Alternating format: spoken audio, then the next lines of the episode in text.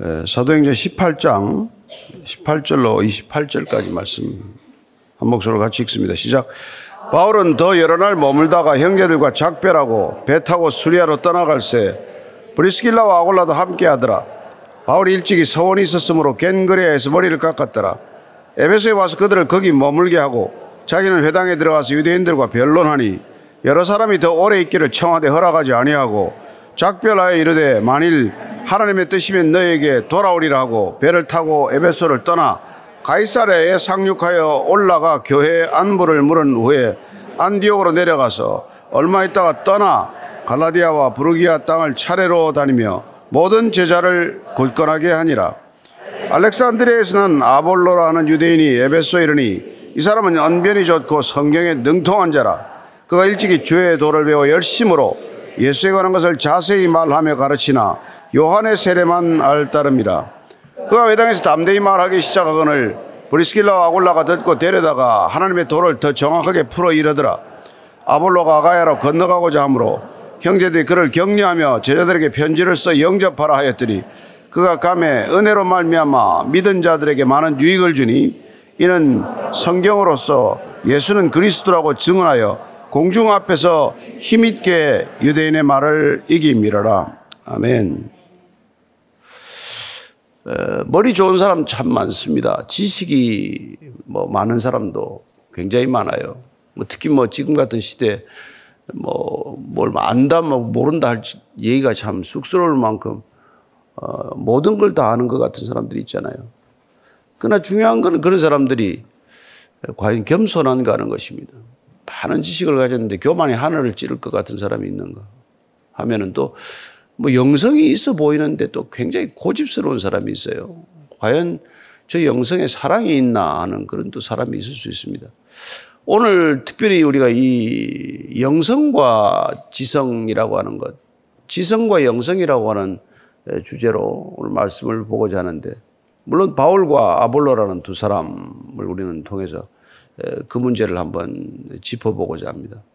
과연 우리에게 지성은 무엇이고, 우리에게 영성이란 어떤 것인가, 어, 이걸 오늘 한번 보고자 합니다. 18절이에요. 시작. 바울은 더 여러 날 머물다가 형제들과 작별하고 배 타고 수리아로 떠나갈 새 브리스길라와 아골라도 함께 하더라. 바울이 일찍이 서원이 있었으므로 겐그레아에서 머리를 깎았더라. 에, 바울은 고린도 1년 6개월 있었다고 되어 있습니다. 정말 가장 오래 머물렀던 시간이죠. 2차 전도여행 기간 상당 부분을 고린도에서 머무른 셈입니다. 그리고 그는 여기서 다시 이제 아시아 쪽으로 떠나게 됩니다. 에베소가 중간 기착지가 되고 궁극적으로 2차 전도 여행을 마감하고자 하는 일정에 들어간 것이죠. 그래서 그는 배를 타고 떠나기 위해서 고린도에서 한 11km쯤 동쪽에 있는 그 고린도가 지역 에게해와 안드리, 안드리 아드리아해인가요? 이쪽에 그 이렇게 사이에 좁게 있는 곳인데 이 지역 쪽에 있는데 어, 이제 그 이렇게 동쪽으로 가게 되면은 겐그레아가 나와요. 겐그레아라는 항구죠. 그 항구를 가서 배를 타고 이제 안디옥으로 돌아가려고 하는 계획입니다. 예, 그래서 그는 이제 가는데 오늘 보니까 브리스길라와 아골라가 함께 떠났다고 되어 있어요. 여러분, 이 사람들이 장막업자라는 걸 우리가 잘 알고 있지 않습니까? 그래서 고린도에서 만나서 이 사람들이 한 집에 기거하면서 같이 복음을 전하고 같이 일하고 정말 동고동락한 사람들이죠. 그랬더니 이 사람들이 지금 바울이 떠나는 길에 동행하는 단순한 동역자가 아니라 정말 동행하는 사람들이 된 거예요. 얼마나 이 놀라운 부부인지 모릅니다.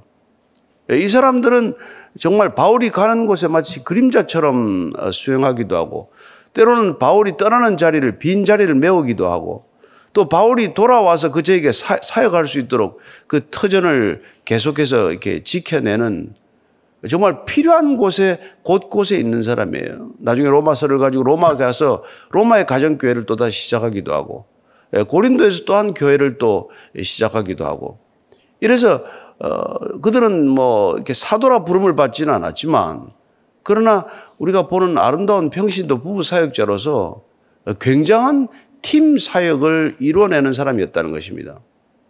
예, 그래서 오스본 같은 학자는 이 사람, 이 부부를 팀 사역의 어떤 symbol로 이렇게 보고 있어요. 팀이라고 할 때 그 네 자 팀을 가지고 이렇게 글자를 만들어서 팀. 앞에는 truth. 그 부부는 진리에 헌신된 사람이다. 사람에 헌신되어서 그렇게 바울에만 꼭 간 게 아니라 바울 안에 있는 그리스도, 바울이 전하고자 하는 진리에 같이 붙들렸기 때문에 그분은 팀 미니스트리를 그렇게 해낸 거라는 그런 얘기죠. A는, E는 이터니티. 그는 비록 장막 업을 하고 있지만 눈에 있는 이런 장막은 보이는 게 이런 게 중요한 게 아니라 예, 영원한 것들에 늘 붙들려 있었기 때문에 그런 삶의 여정 전체가 영원을 향해 걷고 있는 삶이었다는 것이죠. 이터니티. A는 availability. 그들의 가정은 항상 열려 있었다는 거예요. 누구에게나. 예. 요새는 뭐 가정 여는 사람이 없습니다만은 예. 늘 가정이 예, 진리를 위해서 열려 있고 영혼을 위해서 열려 있는 문이 되어야 한다는 것이죠. 여러분 갈수록 우리는 점점 더 폐쇄적인 사회 내지는 혼자서 뭐 이렇게 살아갈 수 있는 시대가 되었지만 뭐 혼밥 먹고 혼술하고 뭐, 뭐, 뭐 혼자서 살아가지만 그러나 우리가 그리스도인들의 영성은 그런 열려 있는 영성이어야 한다는 것입니다. 누군가에게 늘 소용이 닿을 때 손을 펼 수 있어야 되고 그런 걸 열어 젖힐 수 있어야 된다는 것이죠. 그게 availability예요. 마지막으로 뭐 미니스트리는 잘 아시다시피 그 사람들은 늘 그런 것들 때문에 사역에 항상 이렇게 뭐 사역을 사역이라고 살았던 사람도 아니에요. 삶 전체가 사역이 된 것이죠. 그래서 일한다는 뜻, 일한다는 목적, 일한다는 생각 없이도 항상 일할 수 있는 그런 삶의 태도, 삶의 기초가 든든한 부부였기 때문에 사역자들, 교역자들, 목사들 이런 사람들을 소리 없이 섬기는데 기가 막히게 섬긴 것이죠. 네. 그래서 그 이제 고린도전서에 보면은 나중에 예, 이 사람들이 어떻게 됩니까? 아시아의 교회들에게 문안할 때 뭐 고린도서 16장 19절에 보면은 교회들이 전 교회를 문안할 때 이 사람들 부부의 이름으로 문안을 해요. 바울이 같이. 같이 읽습니다. 시작. 아시아의 교회들이 너에게 문안하고 아굴라와 브리스가와 그 집에 있는 교회가 주 안에서 너에게 간절히 문안한다. 아굴라와 브리스가와 그 집에 있는 교회 그 조심해서 들어야 되는데 그 부부도 교회지만 그 집에 있는 교회 그 집이 늘 열려 있었다는 뜻이고 그 집이 교회가 되었다는 뜻이고 그 집에 이미 가정교회가 늘 있었다는 뜻이죠.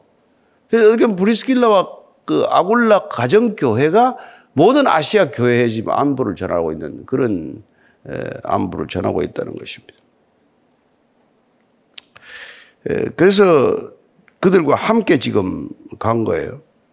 근데 바울이 갱그레에서 갑자기 머리를 깎아요. 나시린의 서원이죠.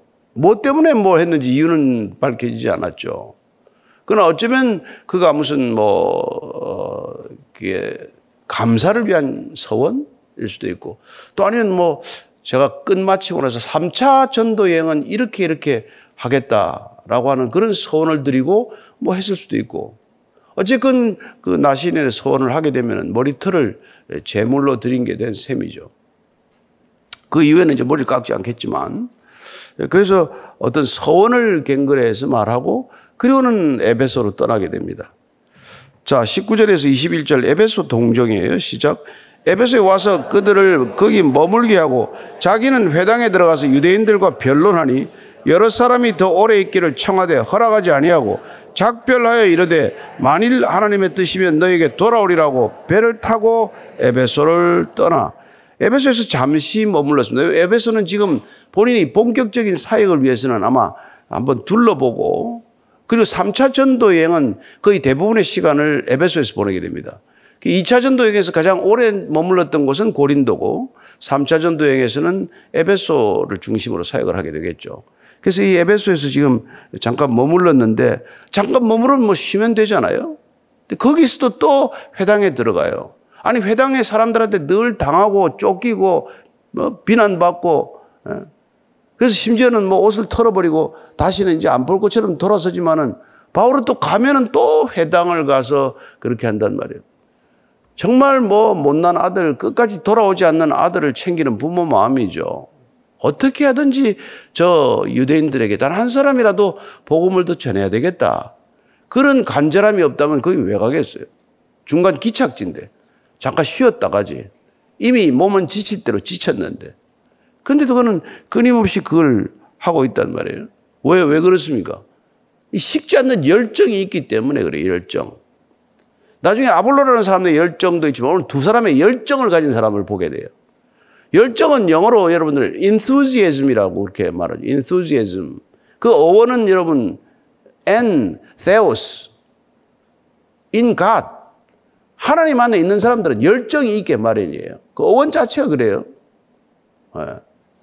그러니까 우리가 잘못 그 이제 조금 이상한 방향으로 하면 신들린 듯한 이런 표현하잖아요. 그게 다 열정에서 비롯되는 거란 말이에요. 신들린 듯한 무슨 뭐, 뭐, 뭐, 마라톤을 했다든지 무슨 뭐, 예, 글을 썼다든지 연기를 했다든지 이게 하나 열정에서 비롯되는 건데 이게 좋은 뜻에서는 하나님 안에 있을 때 당연히 그런 것들이 생겨야 된단 말이에요.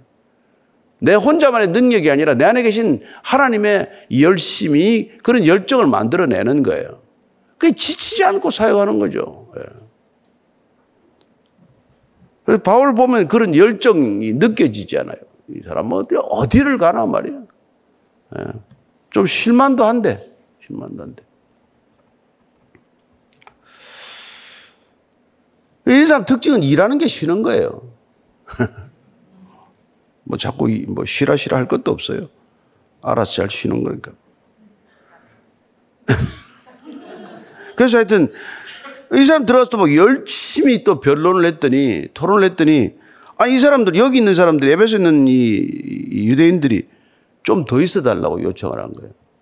예, 잠시 들어가서 배 구하느라고 배편 구하느라고 잠시 머물렀던 데서 좀 더 계시면 안 됩니까?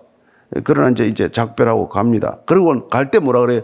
만일 하나님의 뜻이 있다면 돌아오리라. 저는 아마 이미 돌아올 마음의 각오를 가졌다고 이제 믿습니다. 그러나 이렇게 말하는 거죠.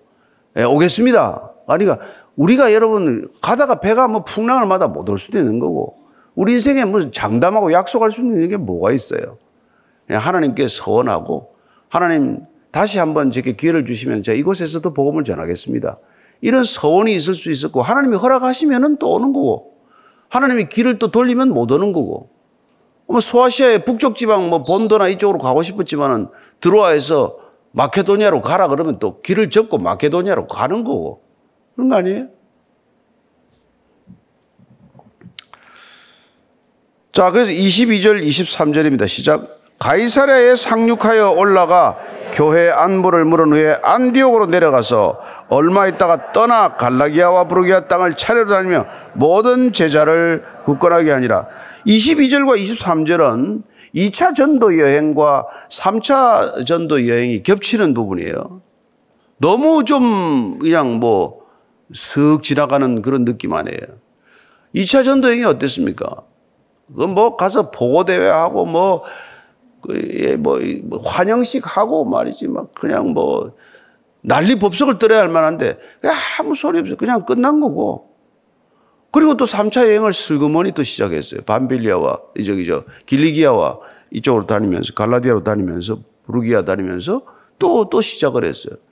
그래서 무슨 시작과 끝이 무슨 대단한 에, 에, 무슨 뭐 사람들에게 모든 주목을 받기 위한 그런 게 전혀 없단 말이에요. 에. 이게 여러분 이 겸손한 바울의 모습이란 말이에요. 우리 같으면 2차 그 책을 하나 내야죠. 사진집이라도. 에? 내가 보니까 어디 뭐 선교지 아우리치 갔다 오면 뭐 책을 사진첩 내고 이러더라고 어떤 교회는 보니까. 아, 뭐 그러면 하나님이 알아 아시면 되는 거고. 그뭐 인간이 그렇게 뭐 기억하겠다고 무슨 사진첩 만들고 책 내고 해봐야 그 누가 봅니까? 아유, 난 역대 대통령 뭐 5년 동안 뭐 사진첩 내봐야 아무도 안 볼 건데 자기 부부나 맨날 보고 앉아 있는지 모르겠는데. 뭐 하러 보고. 올라가가지고 교회 안부를 묻고 하는데 하고 다니는 일을 보라고. 바울은 두 가지 일을 만나고 두 가지 목적 때문에 사람을 만나요. 복음을 전하거나 아니면 믿음을 굳건하게 세워주거나 그 두 가지 일로 사람을 만나요. 다른 목적 없습니다. 차로 다니면서 모든 제자를 굳건하게 하다. 일단 복음이 전해진 사람들은 제대로 믿고 있나? 조금 더 하나님과 가까이 가야 되는 거 아닌가? 믿음 안에서 더욱더 든든히 세워주는 일. 저는 이 시대 우리 여러분들이 해야 될, 저와 해야 될 일이 이거예요. 교회에 여러분 와 있다고 믿는 거 아닙니다. 제대로 믿도록 도와주는 것. 믿음이 전혀 없는 불신자들한테 전도하는 것 중요하지만 교회 문턱에 들어와 있지만 제대로 안 믿는 사람이 이렇게 많은 사람들 말이죠. 좋게 말하면 리크리스천나이즈예요. 재기독교인화. 진정한 기독교인이 될 수 있도록 돕는 거. 이게 이 시대 교회가 하는 일이란 말이에요. 전도도 안 하고 양육도 없으면 그 뭐 진짜 교회도 아니죠. 그래서 믿지 않는 사람들에게 복음을 전하는 것 본질적인 소명이지만 믿는 채 하고 앉아 있지만 믿음이 뭔지도 모르고 그냥 뭐 왔다 갔다 하는 사람들 이런 사람들이 정말 그리스도를 만나서 그리스도의 말씀에 불이 붙고 말이죠. 그리스도의 열정, 하나님의 열심에 감염 이 되는 그런 일들이 일어나야 된단 말이에요. 뭘, 뭘 할 거 없어요. 그 사람들이 하나님 만나면 끝납니다. 그 안에 하나님이 계시면 뭐 가르치고 말고 할 것도 없어요. 안에 성령이 계시면 뭐 질문할 것도 없습니다. 다 답이 또 올라요, 그냥. 그 뭐 성령 세례 안 받은 목사가 성령 세례 안 받은 성도들 데리고 교회 아무리 해봐야 교회가 안 됩니다. 시끄럽기만 하지. 그래서 차례로 다니면서 모든 제자를 굳건하게 세운단 말이에요. 그래서 바울의 일정이 보면은 이제 돌아다니면서 이미 복음의 씨앗이 뿌려진 곳에서는 잘 자라고 있나 이걸 보는 거예요. 털 제자를 위한 그들이 이 그 바울은 그 마음이 있단 말이에요. 잘 자라고 있나? 예, 진짜 사람이 좀 변했나? 삶은 어떻게 좀 변했나? 어제나 오늘이나 영원토록 변함이 없는 사람인가? 이거 주님은 그래도 괜찮지만 어제나 오늘이나 변함이 없어야 되지만 우리는 변해야 된단 말이에요. 주님을 닮아간다는 것은 평생도록 변해가는 과정이에요. 그 우리 성화라고 말하지만은 예, 영화를 위해서 반드시 거쳐야 할 과정이 성화란 말이에요. 성화. 예. 그래서 우리가 좀 더 거룩해지는 것, 주님의 성품을 닮아가는 것보다 더 중요한 게 없단 말이에요. 주님의 성품을 닮는 게 뭡니까? 그분의 사랑을 받은 자로 살아가는 것, 사랑받은 자로서 사랑하며 사는 것, 그리고 주님께서 우리에게 거룩하라고 하셨으니까 우리의 모든 삶의 기준은 거룩한 것, 주님을 닮아가는 것, 예. 그분의 이름을 위하여 의의 길로 걷게 하실 때 저항하지 않고 의를 위하여 걸어가는 것. 예. 그분께서 우리를 받아주셨기 때문에 우리가 받았다는 것을 믿음으로 고백하면 그리고 우리가 죄인이라는 사실을 고백하면 그런 믿으시고 의로사 우리를 예? 예. 죄를 사하시며 우리를 모든 불의에서 깨끗하게 하시는 분이란 말이에요. 내가 의로워지려고 하니까 세상이 게 시끄러운 거 아니에요.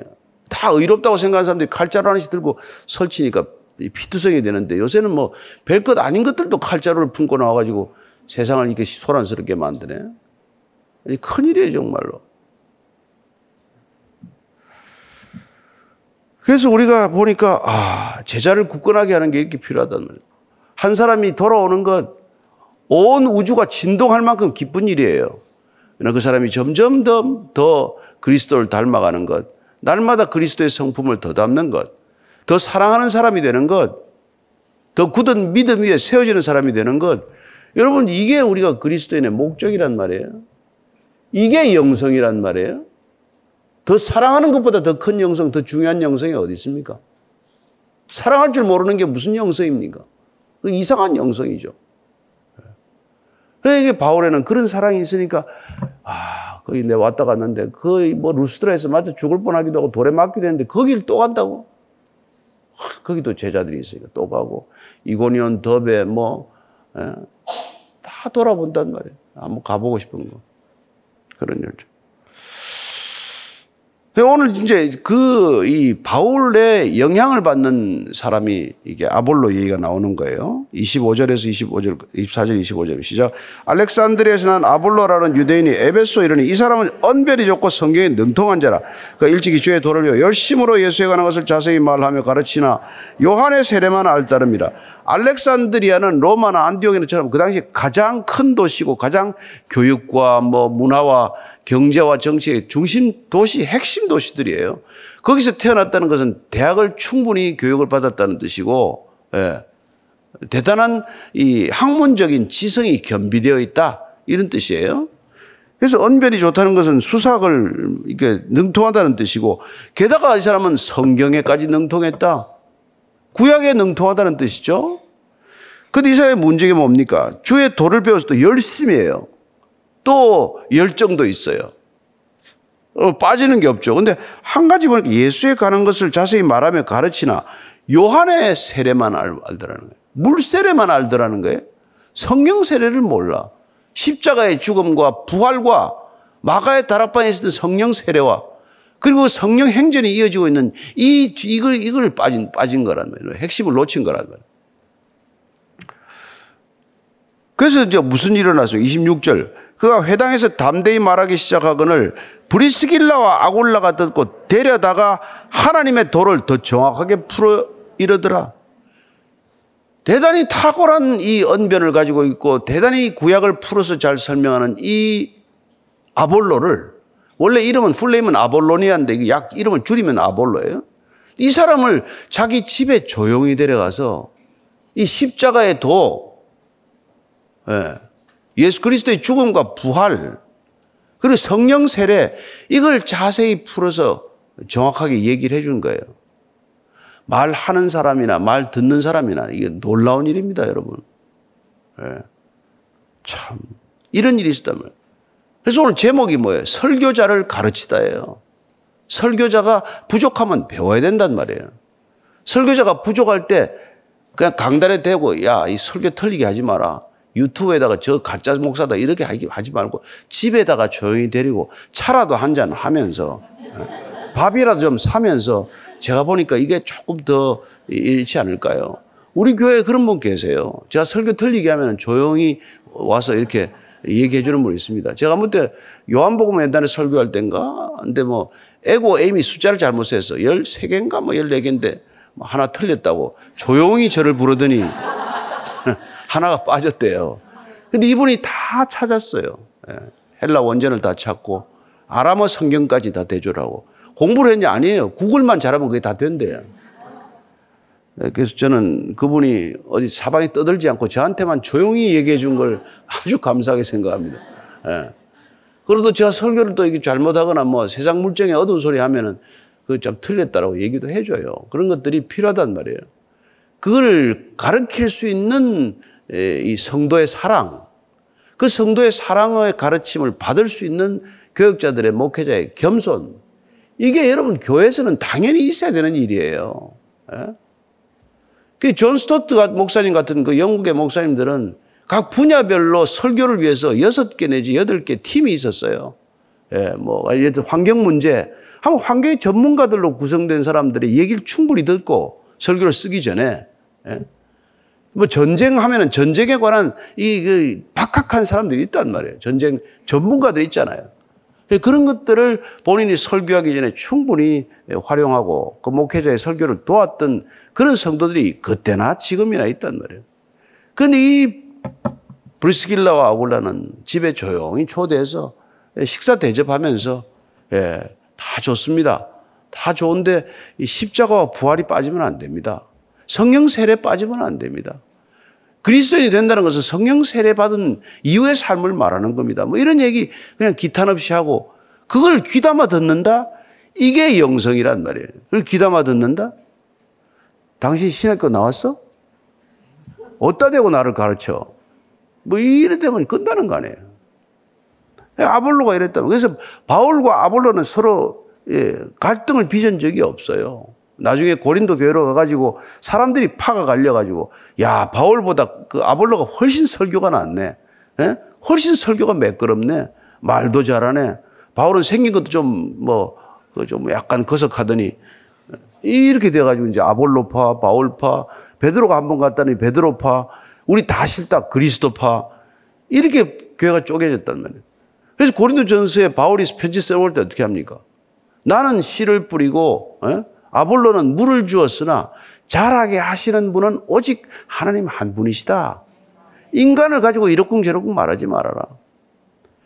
그래서 바울은 늘 아볼로를 이렇게 귀하게 생각했어요. 근데 보시면은, 자, 보십시오. 그렇게 브리스길라와 아굴라는 누구의 영향을 받았어요? 사실은 바울의 영향을 받은 것이죠. 예. 고린도에서 얼마나 많은 설교를 들었겠습니까? 그 정확하게 그 도를 들었기 때문에 다시 정확하게 그걸 아볼로에게 흘려보낸 거란 말이에요. 바울이 아볼로를 가르칠 건 아니지만 바울로, 바울이 정확하게 그 브리스길라와 아굴라 부부에게 복음을 전하고 복음의 핵심을 제대로 전했더니 이 성도가 다시 한 교역자를 이렇게 바꿔놓는단 말이에요. 그리고 겸손한 아볼로가 그걸 받아들였더니 완전히 이게, 이게 설교에 꽃이 핀 거예요. 예. 그게 27절 이하의 얘기입니다. 시작.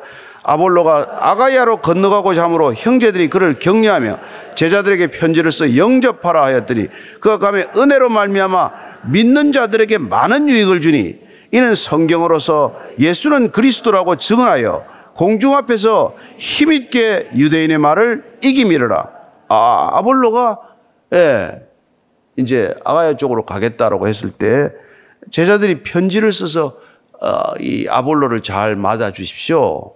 그 편지가 여러분 뭐 이 브리스길라와 아볼라 부분 안, 안 썼겠어요. 거기다가 연판장을 돌리듯이 썼겠죠. 그래서 아볼로를 잘 대접하라 그랬더니 얼마나 이 사람이 은혜를 많이 받았는지 그 은혜가 믿는 자들에게 또 흘러간 거예요. 그래서 그는 성경으로서 예수는 그리스도라. 구약적 모든 지식을 가지고 메시아가 누가 메시아다라는 것을 구약의 통달한 그의 성경적 지식을 가지고 예, 그는 이제 확실하게 담대하게 복음을 전할 수 있는 사람이 되는 것이죠. 유대인들의 이점은 뭡니까? 구약의 전체적인 배경을 가지고 신약을 해석할 수 있다는 거예요. 구약에 그 많이 기록된 메시아의 기록들을 예언들을 확실하게 증언할 수 있는 놀라운 능력이 있단 말이에요.